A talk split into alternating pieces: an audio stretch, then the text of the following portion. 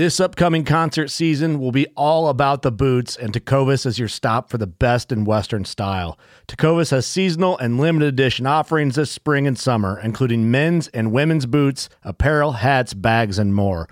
All Tecovas boots are made by hand in a time honored tradition with timeless styles that are always on trend. And Tecovas has first wear comfort with little to no break in period. It's hard to find this level of comfort paired with this level of style.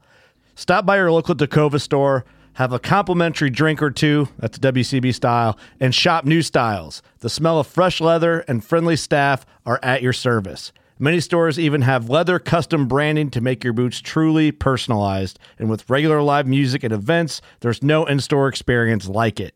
If you can't make it into a store, just visit tecovas.com. That's T E C O V A S.com. They offer free shipping on all boots, as well as free returns and exchanges, and ship right to your door. Go to tecovas.com and find your new favorite pair of boots today. Fishing like a local isn't just about catching fish. It's about connecting with the environment and the people who call it home. It's about hearing the stories and traditions that have been passed down for generations and sharing unforgettable moments with the people you meet along the way. Fishing like a local is having an experience that stays with you forever. And with Fishing Booker, you can experience it too, no matter where you are. Discover your next adventure on Fishing Booker.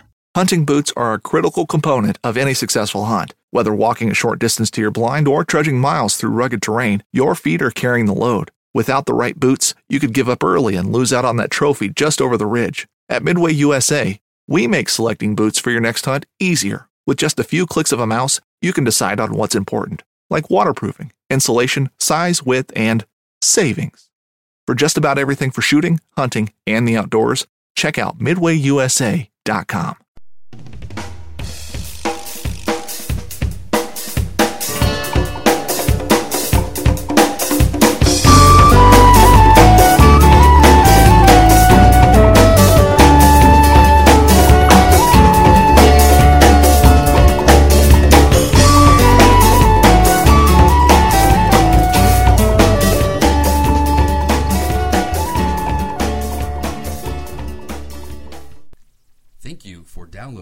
Fishing Consultant Podcast.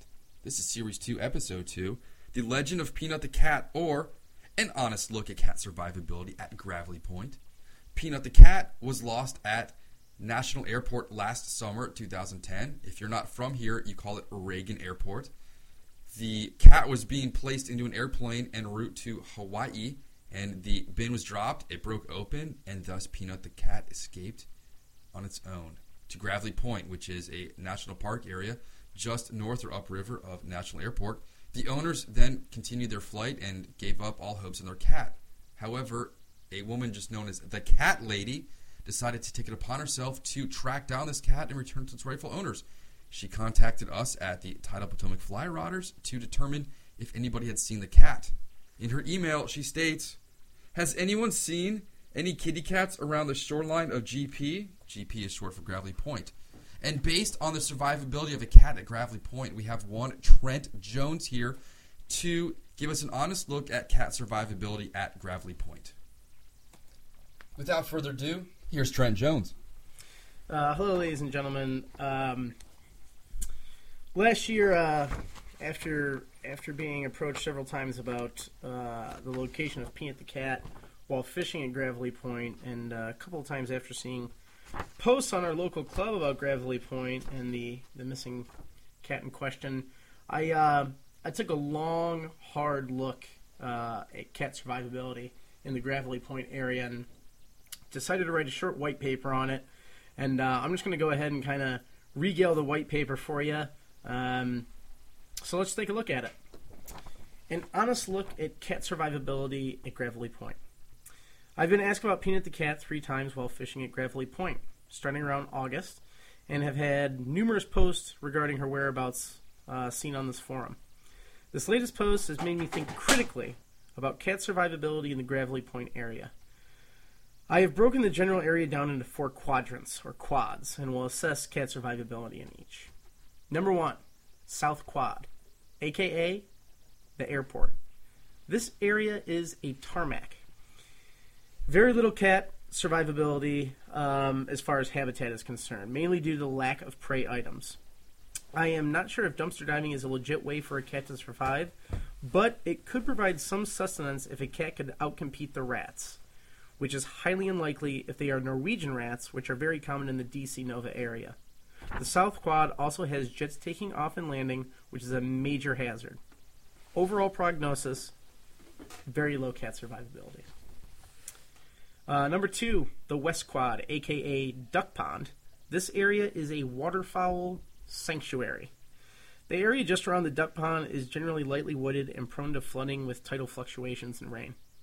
At first glance, it seems likely a likely area for a cat to survive. I would imagine that small amphibians, mice, insects could keep a cat feeding well during the warmer months.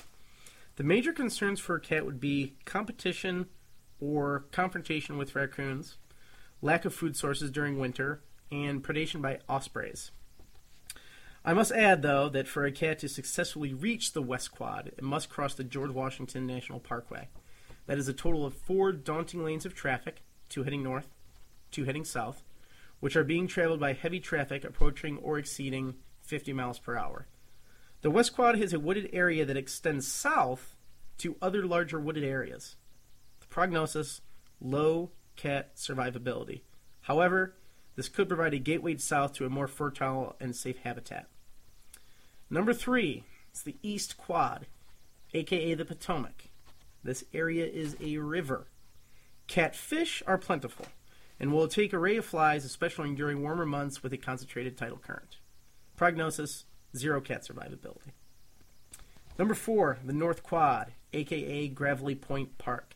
This area is a park. It is generally used for fishing, launching of boats, biking, and playing sports such as rugby and European football. The area closest to the airport holds very bad cat habitat. Lack of food would be a major problem, as would lack of cover from predatory birds such as hawks and ospreys. Add eagles to this, as I have also seen those out there recently. A cat could probably play the cute card and get food from a myriad of park visitors. However, if this were the case, any such cat would be highly socialized and would be very easy to find and rescue. Gravelly Point Park extends north to other larger wooded areas. Prognosis low to moderate cat survivability. However, it could provide a gateway north to a more fertile and safe habitat. In conclusion, my overall assessment of cat survivability at Gravelly Point is that it is low. The overall lack of prey items and foraging opportunities are simply too scarce, and when they do exist, they would put a cat in direct competition with other animals that simply have a much more potent arsenal to apply in a one on one conflict.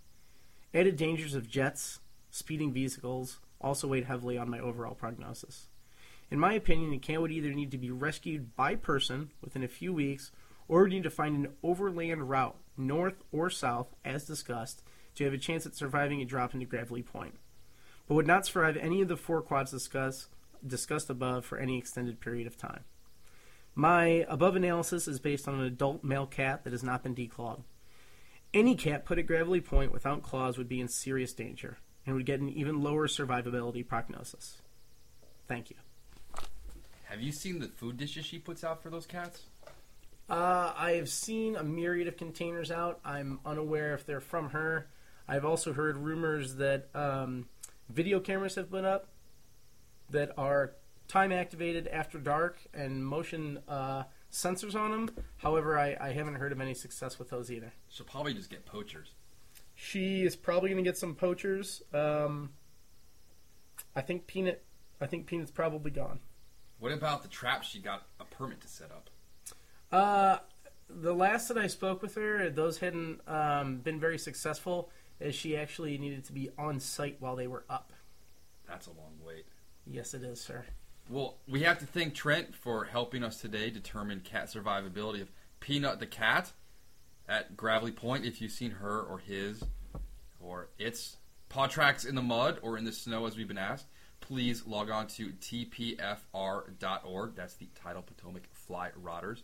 And give us a full update and wait 30 seconds, and the cat lady will be sure to chime in. I think she has a Google alert set up to let her know if Peanut the cat has been discussed on the internet.